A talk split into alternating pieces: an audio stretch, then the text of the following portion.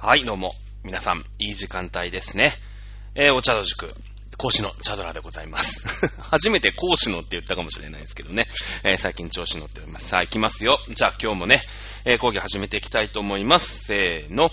飲酒、東州、春秋、戦国、新前関、新豪関、三国、新南北朝、隋と五代、草原、民進、中華、民国、中華、人民、共和国、金名、微脱、陽明数、春水湖、除名、工玉、高徳、再名、天智、公文天、無事とも、無限名、現象、小無根形、十人小徳、公認、官務、平勢、佐賀、純那人名、門徳、清和、陽勢、高校、宇田大国、須作、村上、霊勢、遠遊、火山、一条、三条、五一条、五須作、五霊勢、五三条、と。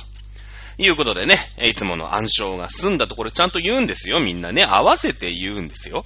大丈夫ですか？ぼーっと聞いてる場合じゃないんです。これね、あの、もう今年入ってからやってます。もうかれこれ20回ぐらいやってるんじゃないですか。20回もやってないか。1週間、1ヶ月が5週だから、まあ、15回ぐらいやってると思うんですけれども、これ毎回言ってみな。うん。そろそろ覚えてくるから。うん。これ私もね、忘れもしません。高校、おー3年生の時ですかね。あの、まあ、私、田舎の高校生やってたんですけどもですね、まあ、東京に出てきて予備校なんてのにね、一応なんか受験生なんてものをやってたもんですから、その当時ね、えー予備校なんてのに通うわけですよ。夏季講習なんてのに通うんですよね。えー今まで一応ね、田舎ではなんかちょっとは勉強ができるななんて思ってましたけども、東京出てくるの初めてなわけでしょ。一応東京の大学受けようなんて思ってましたからね。で、こう予備校に行ったらさ、もうみんなスラスラ言えるわけ、このこの辺が。で、いや、マジかと。あ、こういう人たちと一緒にね、えー受験戦争戦っていかなくちゃいけないんだ、なんてね。えーそっからね、あの、夏休みね、えー本腰を入れて遊び出すっていうね。あの、残念なことに私、高校3年生の時にですね、え母校というか普通のね、在籍してる学校が甲子園に出ましてね。私、あの、一応生徒会と吹奏楽部だったもんですから、えさっぱり遊ぶっていうね、えことをやりました。受験はね、え受験勉強も本腰入れたの9月からっていうんですけどね、まあ、基本的に夏休み遊んでましたけれどもね、えー思いね、これはちゃんと毎回言ってくださいね。え一緒に暗唱するとですね、そのうち覚えますから。ね。これを覚えとくとね、歴史全然違う。そのベースが違いますからね。ということで、はい、えー、前回、前々回ということでですね、文化大革命というお題のもと、ね、えー、中国共産党の歴史みたいなのをね、えー中心にえー講義の方をさせていただいております。前回はですね、文化大革命の前段階、大躍進政策の失敗編ということをね、えー学んでいったと思います。えー、毛沢東という人間がどういう人間で、ね、基本的に理数系パッパラパーなんですね。基本的には理数系パッパラパーなんですね。えーそして、えーまあそのね、えー社会主義という、まあ一つの概念、ね、えーがありますけれども、これに対しても、まあまあ、チャランポランと、ね、えいう男、毛沢東でございます。ただし、ただしこの人、戦争にかけては天才なんですね。天才なんです。はい。この辺を前回の講義ではね、お茶と塾ではやっていったと思いますけれども、そうなんですね。戦争の天才なんです、この人。ね、えー中華民国という国でした。まあ、日本がね、えーまあ、日中戦争というのを起こしました。まあ、日中戦争の中がね、中国の中ですから、これ勘違いしてる人いると思います。日本は今ある、ね、今私たちが中国と呼んでいる中華人民共和国と戦争をしたことはございません。ないんですね。えー今の中華人民共和国というのは中国共産党一党独裁が支配している国でございます。当時、日中戦争で、えー日本と戦争していた国、中華民国、先ほど歌に出てきましたね。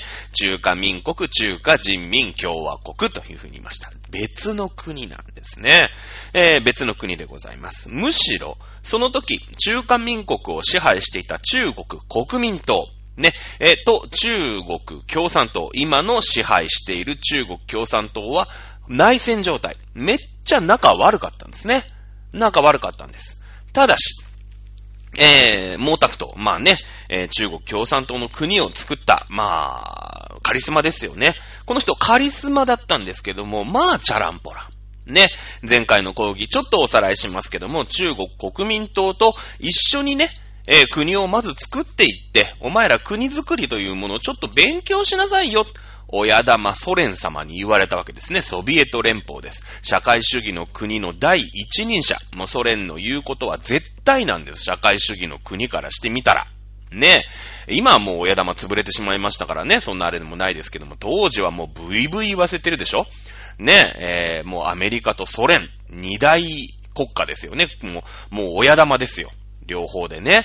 うん、その言ってくることは絶対なんです。絶対。そして、中国共産党にソビエトは多大なる援助をしておりました。なので、ソビエトの言うことは絶対なんですけれども、基本的にはその中国共産党というところ、これゴリゴリの人たちは、やっぱり俺たちはね、ソビエト人じゃないよね。ね、えー、ロシア人じゃないよね。中国人だから中国のやり方で、ね、えー、まあ、社会主義という国を建てようよ。社会主義ってどういうことだろうね。やっぱり王様とか良くないよね。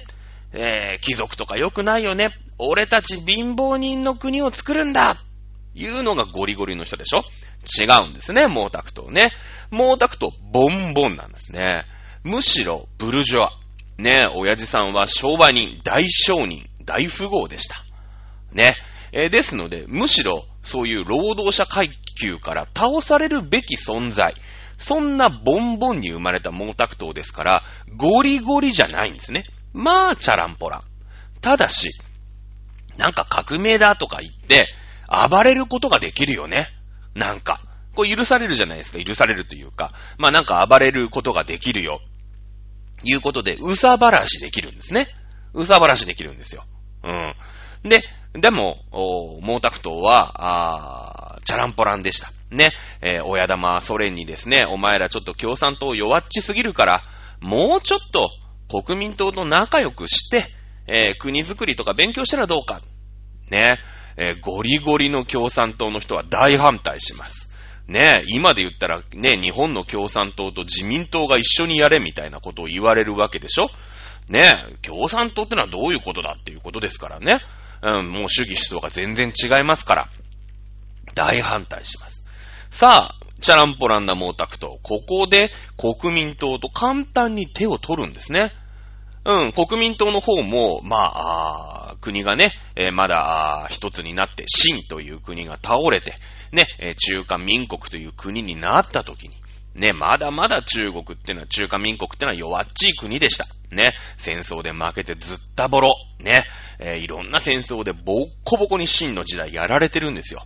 ね、なので、まず国を一つにしなきゃいけない。いうことで、えー、じゃあ共産党さん、とりあえず、とりあえず、まあ、いろいろあるけれども、一緒にやろうか。ね、いう時にパイプ役になったのが毛沢東。毛沢東使えるんですよ。こういう時に。チャランポランだから。ね、いるでしょ日本だってさ。その、自民党なんだけど自民党の中で、まあまあ、なんか、共産党とかさ、立憲民主党とかとちょいちょい仲良くやろうみたいな人いるでしょいるよね。うん。で、まあ、みんなで仲良くみたいな時代なわけですよ。戦争がね、えー、こう、バタバタしてる時期だから。ねえ、そうなってくると、ぐいぐいそこでね、えー、力をつけてきた。で、ゴリゴリのやつを追い落とすわけだよね。一緒にやることが力になる時代だから、共産党が、国民党と。ねえ、ゴリゴリの人はなんか面白くないよね。なんか主義主張の違うやつと一緒にやんなくちゃいけないのか、ふてくされちゃう。ねえやる気もなくなっちゃう、モチベーションも低下するでしょねえねえここで力をつけたのが毛沢東だ。ねえ毛沢東さんはそこで力をつけました。そして戦争があったわけだよね。日本、日中戦争がありました。日中戦争があった時に、まあ、国民党と共産党というのは一応ね、えー、共通の敵日本、ね、えー、倒すために一応手を結んだふりをして、でも、ね、中華民国という国は国民党がメインとなって治めてる国ですから、ね、戦争、日本と戦争するのは中国国民党です。ね。一応戦争で協力するとは言いますけれども、共産党は日本攻めてきません。ね。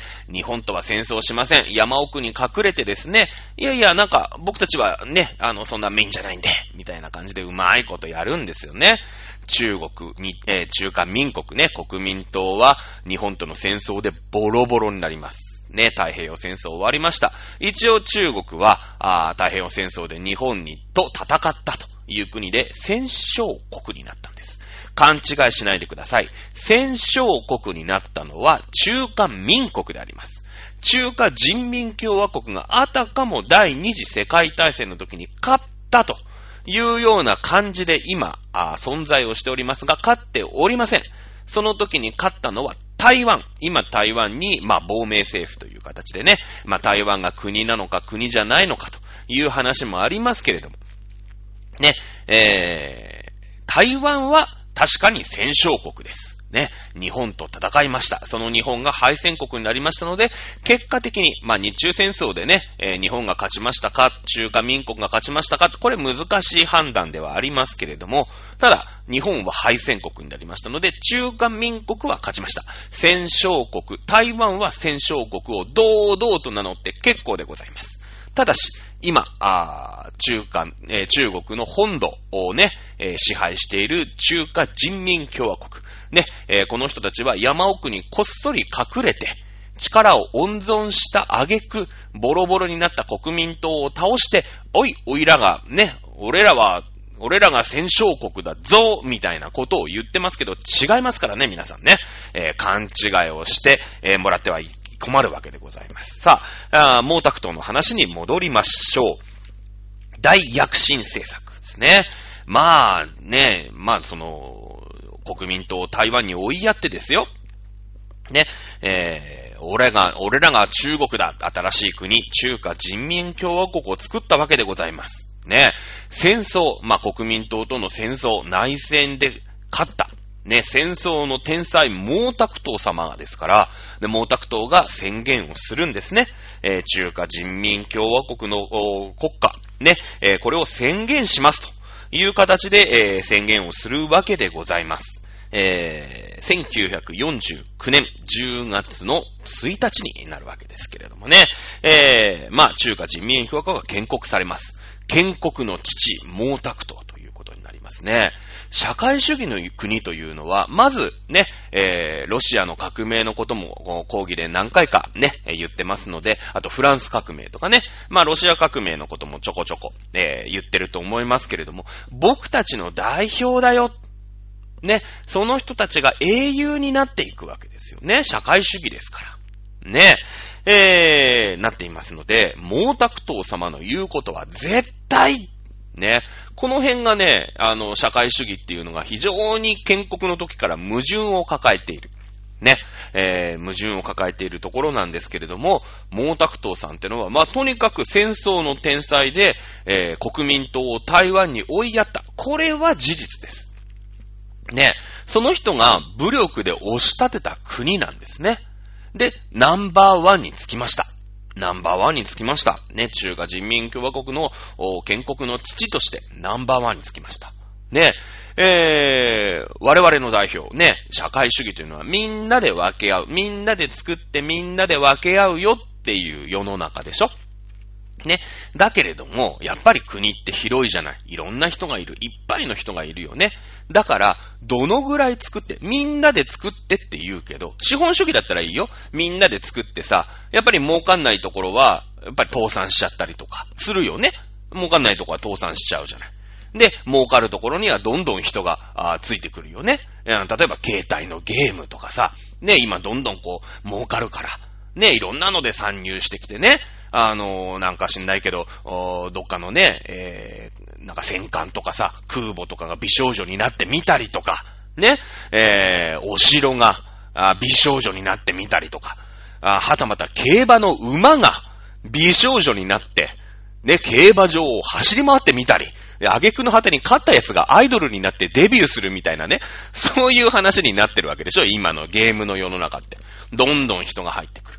で、型や儲からない業界っていうのは、どんどん会社が潰れて人がいなくなる。これ自動的にやるのが資本主義です。ね。だからいいんだけど、ね、社会主義っていうのは、みんなで作って、みんなで分けるよ、いう時代、そういう、そういう国だよね。そういう国。みんなで何をどれだけ作るかっていうのは、なんか知らないけど、僕たちの代表の超偉い奴が決めてくれるよね。そういう感じですよね。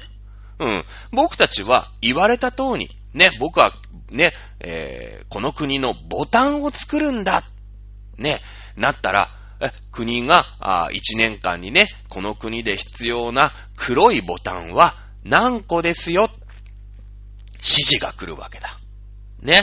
そしたら、あ一生懸命ね、えー、朝あ、月曜日から金曜日まで、まあ土曜日かなその時は週休2日じゃなかったから。ね、月曜日から土曜日まで僕は黒いボタンを一生懸命作ります。ね、えー、今週中に500個、ね、今月中に3000個、1年間で30万個黒いボタンを作れって言われてるから、はい、わかりましたって言って、一生懸命黒いボタン作ろう。30万個1年間で作るんだよね。うん。ね、その30万っていう数、基準。これは誰が決めてるんだと。国の超偉い人が決めてくださるんです。決めてくださる。これが社会主義の決定的な弱点なんですね。弱点なんです。資本主義ってのはいいですよ。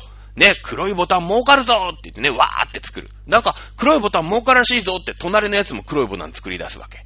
ね。そうすると黒いボタン余っちゃう。そうすると黒いボタンって儲かんなくなっちゃうでしょ？そうすると、いい黒いボタンだけが生き残って、隣のね、えー、黒いボタン屋さんは潰れていっちゃう。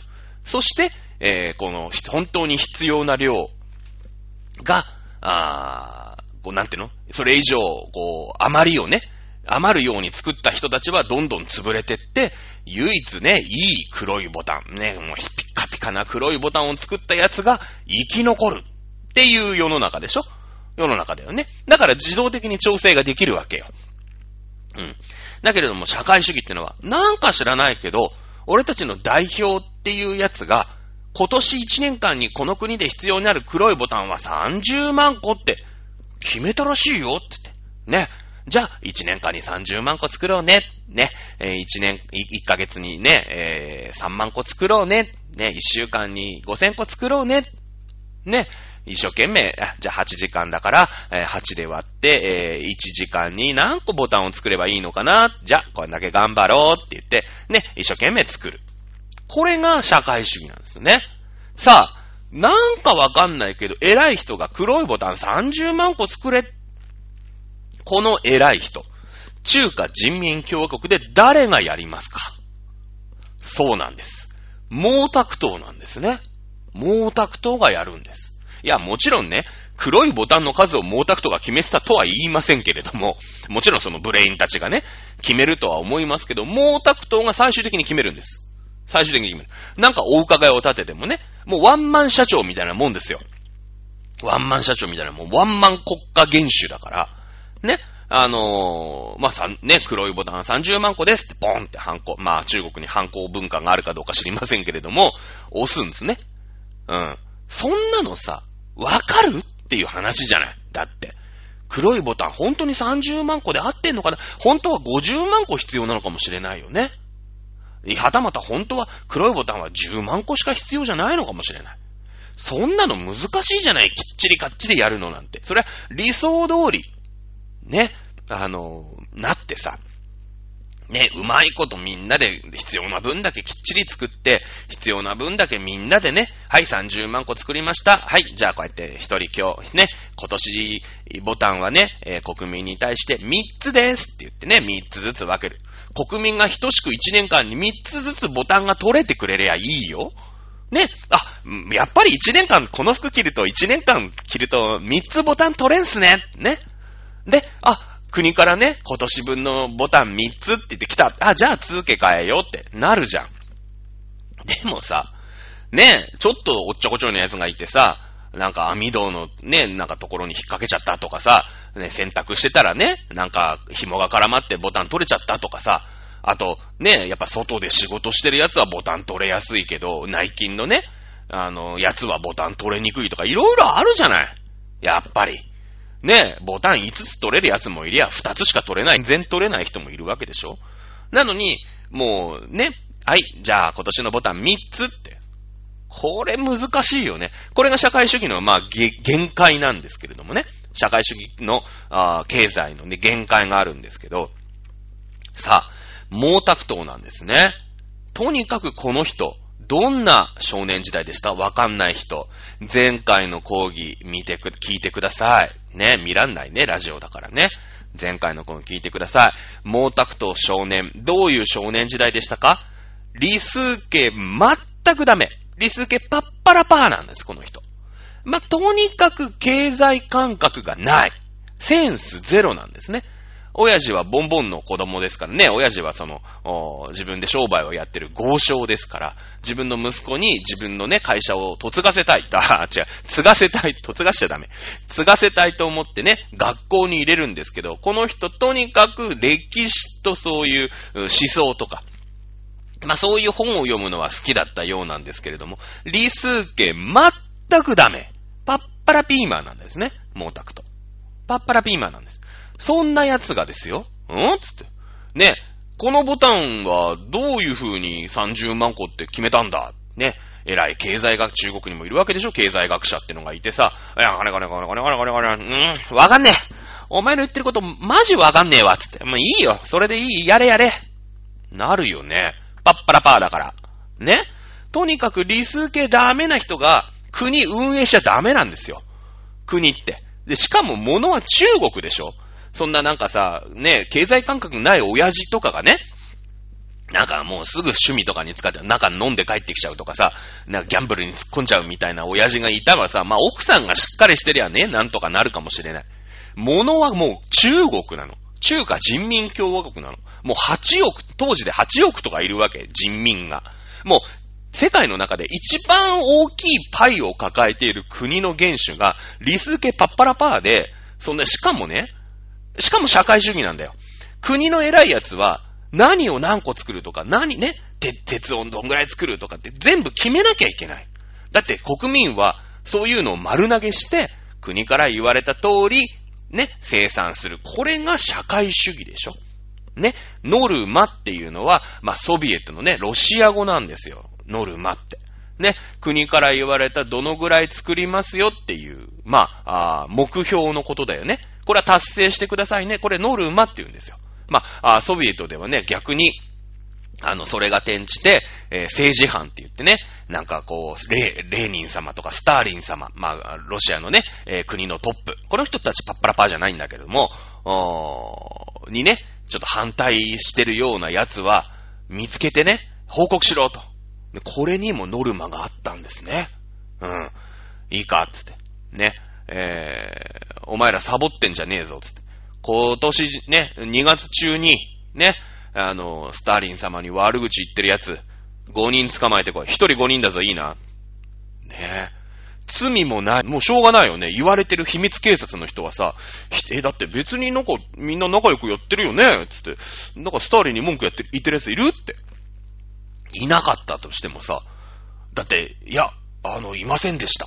言うと、お前サボってただろね？ふざけんなってぶっ飛ばされちゃうんですよ。殺されちゃうんですよ。うん。だから、嘘ついて、ね？あの角のパン屋の親父はね、スターリンはもう全く無能でね、パッパラパーって言ってましたよ、とか。うん。ね、あの、チャドラーっていうのはね、あの、毛沢、な、毛沢、まあまあ、スターリンのことをね、本当にパッパラパーだってラジオで言ってましたよね。僕みたいなもう、い、一斉に捕まるよね、間違いなくね。うん。ね、嘘でも、言ってなかったとしても、あのパン屋の親父言ってましたよ。報告書出すんですよ。ノルマだから。自分が殺されたくないから。無実の人がどんどん捕まっていくんですね。これノルマの怖いとこ、社会主義って怖いんですよ。そうなんですね。うん。さあ、えー、理数系全くダメな毛沢東さん。ね。とにかく、う農業、そして工業、これを強くしないといけないよ、いう話前回の講義でしたと思います。ね。とにかく今は鉄を作れ、鋼鉄っていうのが、鋼鉄の生産量こそが国の力だね。いいかお前らつって。な。ね。もう、なんでもいいから鉄、ね、作って俺んとこ持ってこいいいかこの村では1トン持ってこいみたいになるわけでしょね。鉄作るの大変なんですよ。やっぱ工業化、ちゃんとしないといけないわけ。ちゃんと。ね。日本でもできたんだっつって、お前らでもできるわだろね、農村でプラプラしてるやつ、鉄作れね。鉄作るんですよ、みんなで。よくわかんない反射炉みたいの作ってね、粘土で。だって、工業化してないから、機械とかでないんですよ。ね、日本みたいに製鉄所とかないの。よくわかんない反射炉でね、ね、日本で言うと江戸時代みたいな、ね、ニラ山とかさ、あ萩とかに反射炉ってあるんだけどね、あの、鉄を溶かすんだけど。で、鉄製、で、どうする？つって。いや、なんか、製鉄ってわかんねえんだよな、つって。なんか、なんかね、あの、どうも、砂鉄とかでやるらしいんだけど、知ってる？って言うから、いや、わからんって。とりあえず鉄溶かして、一トン持ってきゃなんとか俺ら殺されないで済むよな、つって。おい、鉄集めろ、鉄集めろって言って、ね、桑とか、なんか鎌とか、ね、あと、何、鉄鍋とかさ、そういうのを、その溶鉱炉の中に全部ぶち、溶鉱炉ってだって、もう粗末なもんよ。ぶち込むんですよ、全部。ね？で、なんか知んないけど溶けるじゃん。一応こう、熱が出るから。ね？で、なんか鉄溶かすんだからすげえ燃やさなきゃいけねえってってね。周り中の山から木ガンガン切ってきてバンバン燃やして、ね？で、鉄、鉄らしい何か溶けたドロドロが固まったものを、はい、1トンできましたはい、これで勘弁してくださいくず鉄ができるんですね。何にも使えない。不純物だらけの何にも使えないくず鉄ができるんですよ。さあ、ね。まあいいですよ。鉄ね。もういろんな村から、そんなくず鉄があんの何万トンも集まるわけ。ね。何万トン。で、もう一応ほら、本人たちはノルマだから。それこそノルマだから。ね。えー、くず鉄集めたら、よかった、よかった、つって。あれ？つって。いや、とりあえず今月までに1トン鉄持ってけってから持ってったけど、俺らどうやって暮らしてくよつって。ね。で、なんか農業もやれって言われてんだろつって。全部なんか、の、ね、開拓して、いろんなとこ、ね。あの、農地増やせって言われてるぞつって。え、どうするって。あれ、だって桑とか、あの、こう、耕す道具とか、溶かしちゃったじゃんって。ないよね。で、しょうがないから、木の、ね、スコップとかで一生懸命耕すんですよ。ね、木のスコップなんて日本じゃ縄文時代使ってるからね。弥生時代になったらだって中国から鉄器とか青銅器とか来るんだから、少なくともスコップのその先端っていうんですか？その刃、刃の部分にはもう鉄とか青銅器使ってたからね。うん。縄文時代以下みたいなので、一生懸命耕すんですよ。効率いいこれ。悪いんだ、これが。うん。今までしっかり使えてた鉄、鉄製の農機具をくず鉄にして、自分たちはもう縄文時代みたいなので農業をやらされるんですよ。もう地獄の始まりだよね。だからもう、この辺のセンスのなさですよ。ね。で、もうほら、なんていうの、そのノルマっていうのはさ、なんか達成しときゃいいんでしょみたいなとこあるじゃないやっぱ。なんかこう、やらされ仕事とかってそうじゃないね。だから農民たちももうさ、とりあえず1トン収めないと、もう後が怖いから、もうとりあえず鉄っぽいもの集めろわーってやって、ね、なんかくず鉄にして、ね、自分たちがもともと使ってた鉄製の農機具とか、あと鉄のそういう、なんていうの？それこそ鉄筋とかさ、そういうのも全部溶かしちゃうの。もう、後に残るのは、木製の、何？スコップ？木製の斧？ね、縄文時代ぐらいですよ。ね、農、農村。それで農地開け無茶な話なんですよね。地獄ですよ。そしてさっき、ね、反射炉で鉄作れって言って、ね、鉄は高い温度必要ですよね。さあ、山行って木切ってこい木ガンガン燃やせね、ハゲ山ですよ。もう、ありとあらゆる山が、ハゲ山。木が生えてない。だって切っちゃうんだもん。くず鉄を作るためだけに。ねいや、鉄ができればまだ、まだワンチャンあるよ。それをなんか軍艦に使ってみたりとか、兵器に使ってみたりとかさ、ね、橋を架けるために使ったりとか、いろいろできたかもしれない。くず鉄、何の役にも立たないくず鉄を作るのに、えー、ハゲ山にしちゃうんですよ。ね。そしたらもうさ、洪水は起きるわ。ね、農地はもうぐじゅぐじゅだし、で、それを整備しようって言ったって今度木のスコップとかしかないわけでしょ地獄絵図です。もう地獄絵図。ね。で、思うようにさ、農業の生産が上がらないわけさ。上がんないよね。上がるわけないよね。ない？だって鉄製の農具ないんだもん。だって今だってさ、ね、ちょっと、なんか、あーなんだろうね、高校3年生とかでさ、タイムカプセル埋めようね、なんて言ってさ、木のスコップ持ってきたらちっとも掘れねえじゃんだって。ね、金属のスコップがありゃ、まあザクって掘れるかもしんないけど、木だよ、全部木だよ。オール木だよ。そんなんで掘れるだって。掘れるわけないでしょ。ね。でさ、もうオタクト様怒るんだよ。ね、お前ら、ね、農、農業がなんか倍にしろ、ね、あ言ったじゃないか。なんでこんな、あ小麦も取れないし、ねえ、あの、なんか全然農業栄えてこねえじゃねえか。何やってんだ怒るんですよ。大逆進政策。言っただろって。ね。怒るんですよ。でも側近は分かってんの。いやいや、だってさ、あの、鉄製の器具お前、傷で作るために出させちゃったじゃん、つって。ね、無理やり一トン持ってこいって言うから、もう農民たちしょうがねえから、自分たちが持ってる鉄製のく、く、ね、クワとかさ、そういうのを溶かしちゃったんですよ。ね。で、だから、もうしょうがないから今木のスコップとかですから、まあ無理っすよねって思ってるけど、言えない。なんでか。ナンバーワンでしょ。毛沢東様。ね。もうカリスマですよ。超カリスマ。ね。それは戦争の天才で国民党を台湾に追いやった功績はあるけれども、それ以外のところはパッパラパーなんですね。パッパラパーなんです。ね。ちょっと、ある日、ね。ある日さ、まあ国のトップとして農業ってのはもうなんか全然うまいこといかないから、ちょっと視察に行くぞ。ね。視察に行くわけですよ。ね。そしたら、まあ一応細々とね、こう農業をやってるんだと。ね、たまたま、その麦とかさ、こう米とかのね、ところにスズメが、こうチュンチュンチュンチュンって。ね、それはいるよね。農村だもんだって。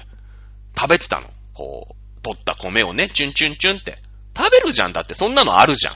日本だって、ね、米こうやって干してるでしょ？こう、なんか二股かなんかにして干すじゃない、いろいろ。ね。あの時にスズメ取るよね。でもさ、そんなスズメに目くじら立てないじゃない？だって。日本ってほら、豊作だったりするし。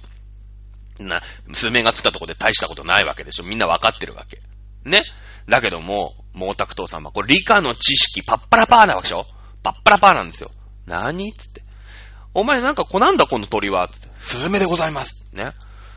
スズメが取った稲、取った麦、これをなんか、知らないけど、チュンチュンチュンチュン食ってんじゃねえかと。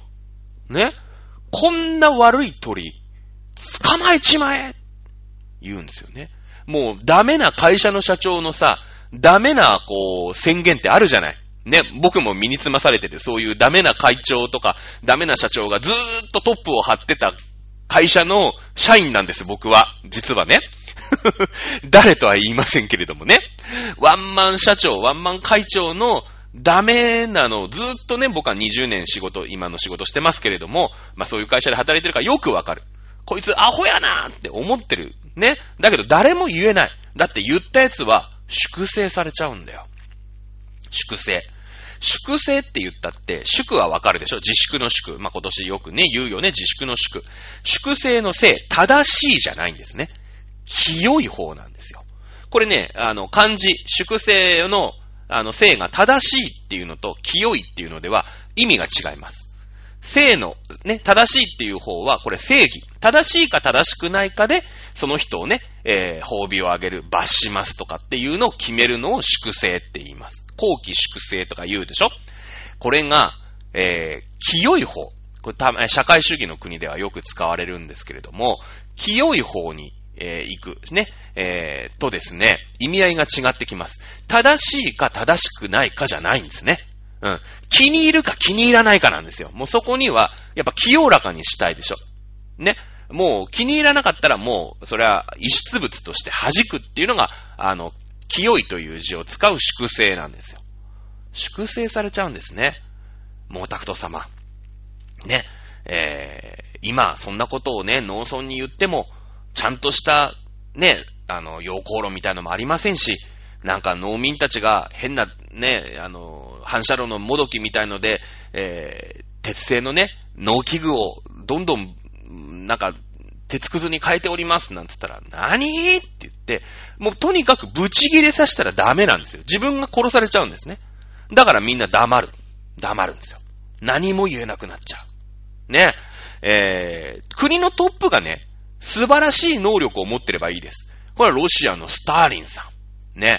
えー、そしからレーニンさん。ね。まあ、スターリンさんは、まあ確かにね、えー、ちょっともしかしたら能力落ちるかもしれない。それ、それがバレるのが嫌だから恐怖政治を引いてね、もう文句言ったやつ全員ぶちのめすみたいなさ、あの、殺すみたいな大粛清とかやったんですけれども、まあ、レーニンさんなんかのはやっぱりカリスマなんだよね。うん、ちゃんとしてるわけ。第一人者だから。だってそういう国なんてのが存在しないところを作った人だから、やっぱすごい人なんで、レーニンって。ね。えー、もうタクトさん、残念ながら誰もあっぱらぱーな人に言えない。ねえさっきのスズメの話。チュンチュンチュン。なんだこの鳥はスズメでございます。こんな鳥がいるから、農、農村のね、生産だ、生産力が上がんないんだ。お前らいいかもう全国見上げてスズメ殺せこれ本当の話なんだよ。これ本当の話なんですよ。うん。そのぐらいアホなの。結果何が起きたか。ね。ノルマですよ。ノルマ。農村に、スズメ今日何羽、何羽殺した。ね。報告させる。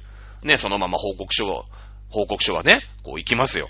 中央に。あ、1万、まあ全国で3万羽もスズメ殺したか。よしよしよしよし、俺の言うことみんな聞いてるな。ね。ニコニコするわけですよ、もうたくさん。パッパラパーだから。結果何が起きたか。スズメは、ね、稲とかに、えー、まあ、害虫だよね。虫。虫を食べるんですよ。スズメって。ね。結果、イナゴが大発生したんです。だって、スズメそんなスズメだけさ、何万羽も何十万羽も全中国でぶちのめしてるでしょ。殺してるでしょ。ね。天敵がいないもんだから、虫大発生するんですよ。結果、大凶作になりました。ねたまに見るよね、テレビとかでなんかイナゴの大発生みたいなさ、あの、なんとかね、なんか気持ち悪いよ、面白い映像みたいなの見る、あるでしょ？あれ全中国全土で起きたんです。だって中国中でスズメ使えなか、捕まえなかったら殺されちゃうんだもん。うん。今日1万、ね。今日 10, 10羽捕まえて殺しました。ね。今日400羽村中で殺しました。死に物狂いで、だって自分が殺されちゃうから。死に物狂いで、みんなでね、スズメだけ捕まえてあげく、生態系がずったぼろになるんですね。これちょっと考えればわかるじゃない。ねえ僕だってわかるよ。別に理科のね、その生態系とかのそういうののさ、ね、自然科学とかをちゃんと勉強してないけど、ちょっと、もうほんと中学高校の理科のレベルでわかるじゃないだって。スズメ全殺ししちゃったらさ、そこでね、その天敵がいなくなって、次のね、その、ピラミッドのその下がさ、大繁殖するなんてのは誰だってわかる。実は多分、毛沢東の部下も分かってた。だけど、毛沢東がブチギレて、スズメ殺せって言ってるから、いや、毛沢東さんもちょっと待ってくださいと。こういう、これこれ、こういう風に、ね、生態系ってのは動いております。え、スズメを皆殺しにしたらですね、イナゴが大発生して大変なことになります。ね。えー、言った瞬間、何つって。あなんか俺の意見に文句あんのか？ぶち殺すぞお前。誰も何も言えない。結果、大凶作になって5000万人死んだと言われています。ね。5000万人ですよ。ね。あの、太平洋戦争ですら200万、300万ですよ。はっきり言って。いや、そりゃ、亡くなった方にはね、おい、おいたわしいと思うし、そりゃ、哀悼の意を僕は表しますけれども、あの悲惨な太平洋戦争でさえ、200万、300万。このレベルです。中国全土で大凶作。ね。この大躍進政策により、3000万人、5000万人とも言われてます。の方が本当に現実なくなってるんですね。さあ、大躍進政策。こんな感じでパッパラパーな毛沢東により大失敗をしました。さあ、やっと出てきました。今日も40分喋って文化大革命です。正確には、無産階級文化大革命、1966年から76年、10年間にわたってやりました。さあ、大躍進政策が大失敗してます。ねえ。カリスマ毛沢東、やっぱりカリスマってのは成功し続けなくちゃいけないんですね。成功し続けなくちゃいけない。やっぱりそうでしょ。そりゃそうだよね。やっぱりさ、カリスマだから、あいつの言ってることは絶対に正しいんだね。しかもむしろ俺がやってることは正しいからお前ら言うことは聞けそういう世の中なんだよね、中国って。まあ今もそうなんだけどさ。ね。えー、さすがに大躍進政策大失敗しまして、毛沢東さん国のナンバー2に一旦退きます。さあ、そこで起きるのが文化大革命。毛沢東さんにとっては、お名返上でございます。ね、えー、大躍進政策の失敗、なんとかして取り返したい。ね、えー、そして、えー、国のトップにまたつきたいよ。いうことで起こしたのが文化大革命。無産階級、無産階級文化大革命というのを起こすわけでございます。はい。えー、毛沢東さんの代わりにナンバーワンになった人。まあもちろん毛沢東さんがナンバーツーになったわけですから、ナンバーワンになった男というのがいます。この人、劉正気という人間がなりました。劉正気さん。結構頭のいい人なんですよね。頭の人。まあ、当然、毛沢東、アッパラパーのナンバーワンがいる時のナンバーツーって割と賢いやつ多いじゃないですか。ね。劉正気さん。結構ね、頭がいい人なんです。劉正気さんの政策、とりあえず、文化大革命じゃなかった大躍進政策が失敗だったな。ね、いうことの反省をして、結構現実路線だったんですね。えー、国の政策を、まあ、180度転換しまして、中国というのは結構、まあ、回復をしておきます。してます。まあ、毛沢東がパッパラパーすぎるから、まあ、普通の感覚でね、うん。普通の感覚でやれば回復はするよね。前任者ずったぼろだからね。うん。で、そうなってくると、劉正気さんに人気出ますよね。なんだあいつ。ね、毛沢東ってのは国を作ったカリスマだったけどなんかやってることはわけわかんないし、5000万人死んでるし、ねえ、えー、どうなってるんだと。次になんか劉少期ってやつのがよっぽどまともじゃねえか。国民が実は気づき始めちゃうんですね。さあ、毛沢東さん困る。とりあえずナンバー2に退いて、ね、当時の自分の部下だった、劉少奇にナンバー1を譲ったんだけれども、劉少奇がちょっと真っ当なもんだから、自分の立場、危うくなりますよね。毛沢東面白くない。毛沢東面白くない。さあ、まあな、毛沢東ね、追い落とされたとはいえナンバー2でございます。さあ、自分の人気を高めなくちゃいけないですよね。ここで目についた、目をつけたのが北京大学の学生でございます。学生。ねえだってさ、働いてる人たちってのは実際問題、その、農家の人とかさ、ねえそれこそ、いろんなお仕事に従事してるから、やっぱり社会のさ、あ、流昇期のがいいよねって思うよね。やっぱり、その、肌身として感じるじゃない。やっぱ暮らしてってさ、ねえあのこうおか、お金をやっぱり稼いでるわけでしょ？日々生活をしてるわけじゃない？命をかけて。ね。なので、あのー、やっぱりさ、そこはもう、流昇期の人気が高いわけよ。そりゃそうだよね。まっとうだもん。うん。スズメ全員殺したりしないから。ね。で、じゃあ毛沢東。いや、今働いてる奴らは、ちょっと流昇期に傾きつつあるなと。ここで俺の人気戻すためには、ちょっと学生をうまいこと使ってやろう。ね。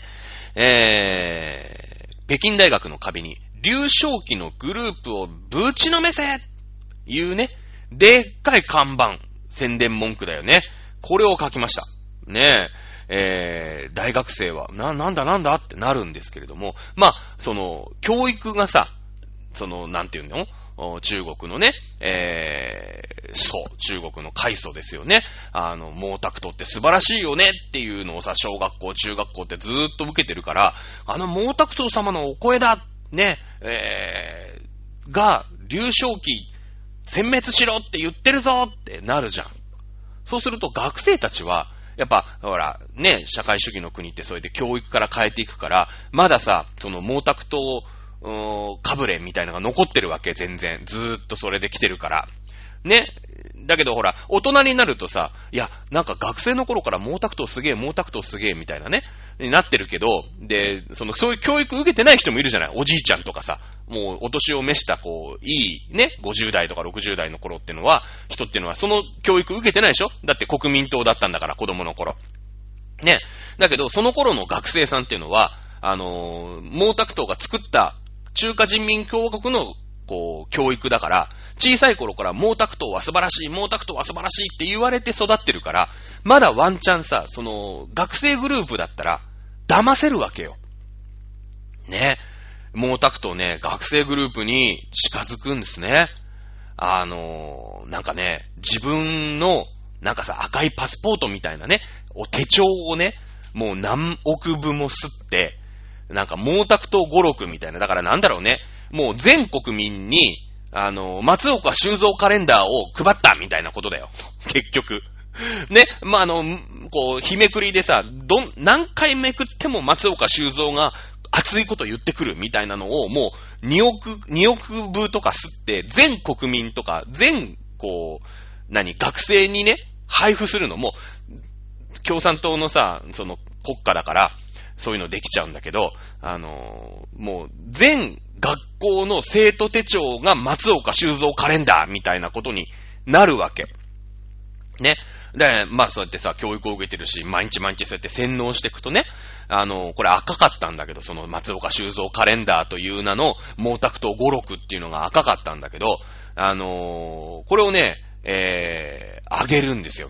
配るんですよ。で、公営兵って言ってね、公は紅、x ジャパンの、あ、違う、x ジャパンの紅のね、紅ね、紅。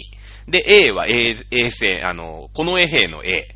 ね、兵って言って、その、あの、こ、この兵っていう風に言うんだけれども、その人たちを洗脳して、なんか、李承、あの、劉少奇のね、一族、その、グループを、こう、ぶちのめせみたいなのを、こう、煽るんだわ。煽るの。ね。で、えー、その人たちを公営兵、もう兵隊なんだよ、学生の。ね。っていう風に言って、それで大流行させちゃうの。ね。で、やっぱりさ、子供の頃から、毛沢東すげえ、毛沢東すげえってなってるから、毛沢東様のお言葉は絶対っていうさ、その若い奴らってのはもう、なんだろう、もう洗脳されちゃってるから。ね。で、なんかその松岡修造語録みたいのもらってさ、で、ああ、なるほどね。えー、流昇期はぶちのめさなくちゃいけないんだっていうから、もうそれ、それだけにわーってなって、もう国中大混乱ですよ。最初はそのね、あのー、流昇期の一派のさ、力を削ぐためにやったんだけれども、なんか毛沢東様が、に逆らう奴は全員ぶちのめせとかさ、いう感じなの。で、最終的に、これさっきも言ったんだけれども、あのー、無産階級えー、文化大革命って言ったでしょ？その、何かさ、やっぱり生産すること、だって毛沢東様は大躍進政策でね、鉄鋼と農業を、まあ2倍3倍にしていくんだっていうのを大失敗したわけじゃないですか。ね。だから、とにかく何か国に対して生み出していくっていうことを原動力としてるでしょ？失敗したんだよ、バカだから。バカだから失敗したんだけど、だから、その、何も生み出さない階級、いるよね。別に何も生み出してないことはない。例えばサービス業とかさ。あ例えばそうだな。まあ、役者さんとかね。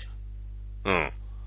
まあ、生み出してないっていうと、別にこれは差別でも何でもなくて、まあ、鉄とかさ、その、生産物ね、プロダクトとして何かを生み出してるかっていうと生み出しては、まあいないかな。芸能人とかさ、歌手とか。ね。だけれどもその人たちはその文化とかさ、ね、えー、やっぱ安らぎだったりさ、リクレーションだったりね、エンターテインメントだったりっていうところで、いろいろ生み出してるよね。生み出してるじゃないですか。ねえ、だって、去年さ、ね、あんだけ自粛自粛でね、ライブも何もありません、コンサートもやれません、ね、えー、っていうところでみんなさ、なんかそういうエンタメがないね、ね、家に引きこもってさ、まあ、とりあえずテレビ見てるけど、テレビはもうコロナコロナで面白くないねっていう去年を過ごしたじゃない。だって、野球もない、サッカーもない、え、コンサートも全部中止。そういうの過ごしましたよね、去年。3月、4月。5月。ねえー、そうじゃないですか。で、あの人たちもなんか、じゃあ、生み出してんのか生み出してないのかっていうと、そりゃまあね、えー、鉄も、まあ農産物も生み出してはいないんだけれども、あんな奴らがチャラチャラしてるから、いくら経っても鉄鋼の生産も増えなければ、農産、農生産物農産物の、お取れ高も増えないんだ。っていう風に、矛先が変わってきちゃってるのね？例えばその軟弱なものみたいな。例えばレコードとお金持ちの家に押し入って、レコードだったりとか、本だったりとか、ね、書物とか、ね、こんな本だ、本ばっかり読んでたってね、えー、鉄鋼の生産なんか増えねえんだと。あの毛沢東様が鉄鋼の生産増やすって言ってるじゃないか。こんなものがあるからいけないんだって言って、もうありとあらゆる書物。ね？えー、例えば、北京大学の学生だったからさ、北京大学の、ね、図書館、ね、押し入って、片っ端から燃やすんですよ。ね大学の図書館だよ。しかも北京大学、日本で言ったら東京大学だ。東京大学、京京都大学ですよ。それに、ね、こう、まあ、蔵書って言うんですか？所蔵、所蔵、所蔵している、ね、やっぱり大事な文献ってあるじゃないですか、やっぱり。ね、国立なんとか図書館みたいなね。そういうのに押し入ってですね、こんなね、古臭いの読んでるから、ちっともね、何も生み出さないじゃないか。全部ぶっ飛ばすんです、ぶっ飛ばすんですよ。ね、ミュージシャンとかね、お前ら何チャラチャラしとんねん言うて、片っ端からぶちのめすんですよ。これが文化大革命なんですね。文化大革命。おっかないでしょもうとにかく汗水垂らしてね、クワ振って、しかもクワも、そのクワも、あれですよ、鉄製じゃないからね。うん、木のクワだからね。え、もう、それをやったのは毛沢東が悪いんだけど、ね、やっぱりさ、そうやってね、農産物を作ったりとか、まあ、工業製品を生み出したりとか、ね、いう人以外でさ、生計を立ててる人っているわけじゃない。ねその人たちやり玉に上がったんですね。そして、例えば、ああまあこれがね、一番最初もう2ヶ月ぐらい前の話に戻るんだけれども、例えば宗教。ね。例えば、まあ経典とか。そういったものも根こそぎ壊されたんですね。はい。中国4000年の歴史なんてよく言うじゃないですか。ね。よく言うんだけど、中国旅行行った人はわかると思うんです。ね、例えば日本。ね、旅行に行きました。じゃあ、金閣寺。金閣寺っていうのは、これは室町時代の、に建てられましたね。足利義満さんが建てたお寺でございます。これ、まあ、1400年ぐらいのものですよね。今が2020年ですか？だからまあ、あ600年ぐらいの前でございますよね。はい。えー、じゃあ奈良に行きましょう。法隆寺。ね。柿食えば。金が鳴るなり法隆寺。これは聖徳太子さんの、まあ、立てたというかね。まあ、最初違うところにね、あのー、法隆寺はあったというふうに言われております。今の法隆寺は聖徳太子さんが亡くなられてから、ね、えー、その場所にね、聖徳太子を祀るお寺として建てられたと言われております。はい。まあ、なんで聖徳太子が祀られなきゃいけなかったのかっていうのは、一月ほど前のね、えー、この塾での講義で喋ったばっかりでございます。非業の死を遂げたので、えー、その人を鎮魂、ね、魂を沈める、なんとか成仏してくれ、いう思いで、えー、大使様を祀ったお寺として再建されたと。というふうに言われているのが法隆寺でございます。まあ、あ少なく見積もっても、じゃあ600年ぐらいに建てられたとしましょう。っていうことは、1400年前の建物ということになります。えー、木造建築、現存する木造建築では世界最古というふうに言われております。えー、法隆寺でございますね。もうちょっと歩けば、ね、普通に、なんか中学生がね、学校で来ましたみたいな。私も静岡県の中学生でございましたけども、中学校でも高校でも京都、奈良に行かせていただきました。ね。えー、普通に何か、あね、えー、シェルターの中に隠されてるとか、そんなことないですよね。普通に行って、まあ、300円なのかな ?500 円なのかな？入るだ、払うだけで、えー、お寺も見られるし、お寺の中に入ることもできるでしょう。千何年前の建物。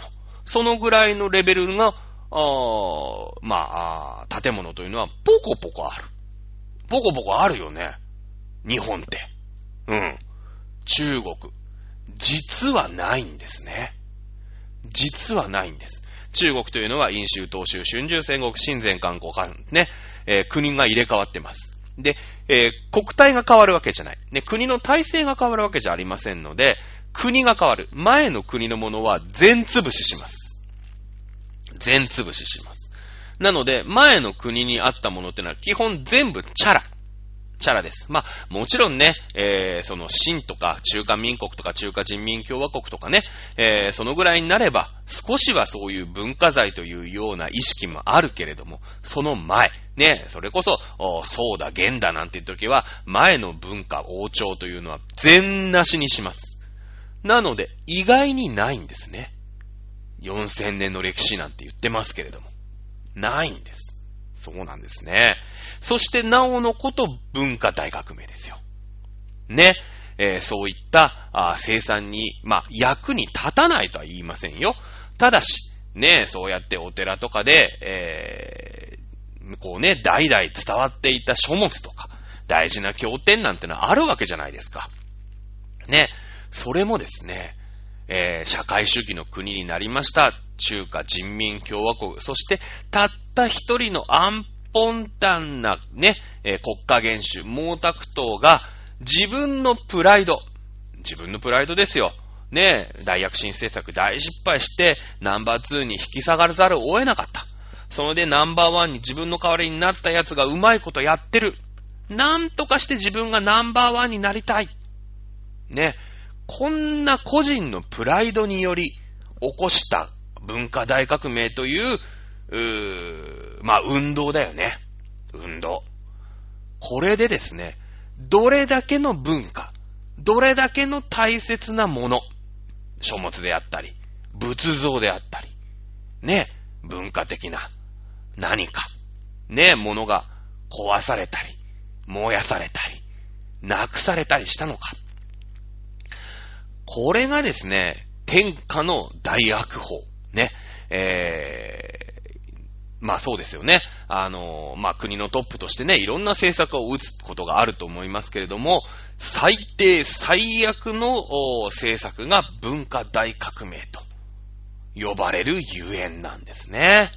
さあ、あ日本のね、廃物希釈というのは、あまあ、日本におけるね、文化大革命だいうふうに、これもう1ヶ月以上前のね、えー、メールだと思いますけれども、やっとここに、最後ね、ここに到達することができました。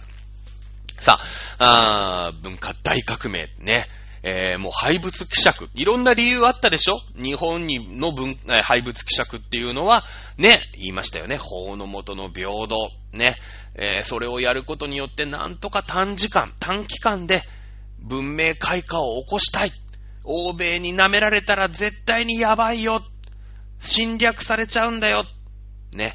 えー、ということで、廃物希釈という、うまあ、一つね、えー、大きな流れを作ることによって、人は明治天皇のもとに平等。だからみんな、みんなで頑張ろうね。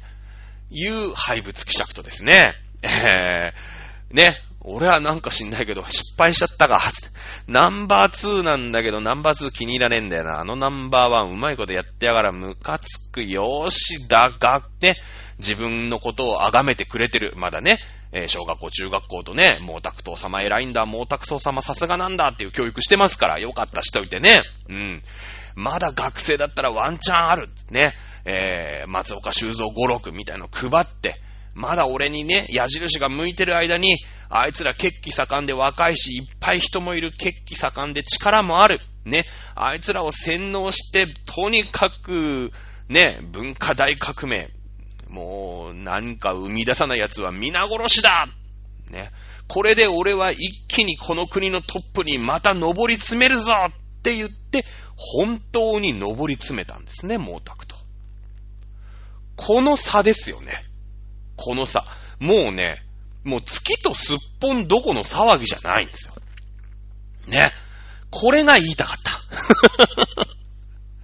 最終的に月とすっぽんというところでね、えー、来ました。まあ、日本のね、廃物希釈、まあ、日本の文化大革命と、まあ、もちろんね、えー、壊してはいけない文化財を、に手をつけた、手をかけたというところに関してはね、えー、廃物希釈も、まあ、文化大革命的な、あ側面、いうのは、あこれは否めないと思います。否めないと思います。やっぱり、お寺とかね、ああいうところっていうのは、うーん、やっぱりさ、知識の塊なんだよね。知識の塊なんですよ、やっぱり。えー、なので、えー、まあ、あとね、その民間に根付いた信仰、その辺も変えたというところに関しては、まあ、そういった側面もありますけれども、ね、えー、文化体育名、廃物希釈、これ約2ヶ月にわたって、もう春ですよ。これ1月ぐらいにもらったメールだったよね。大丈夫ですかね？はい。ということで、えー、日本の廃物希釈論、そして、えー、文化大革命というところでですね、えー、ワンクールぐらいにじっくりやらせていただきました、お茶土塾でございます。文化大革命中国史、中国近代史編、ね、え、今回で、え、ひとまず終わりかなと思っております。え、来週はですね、先週かな、あの、メールいただいていますね。え、空について、ね、一生懸命調べて語っていければと思い思います。ということで、えー、今回の講義は以上でございます。それでは皆さんお聞きいただきましてありがとうございます。今日の講義はここまで。ありがとうございました。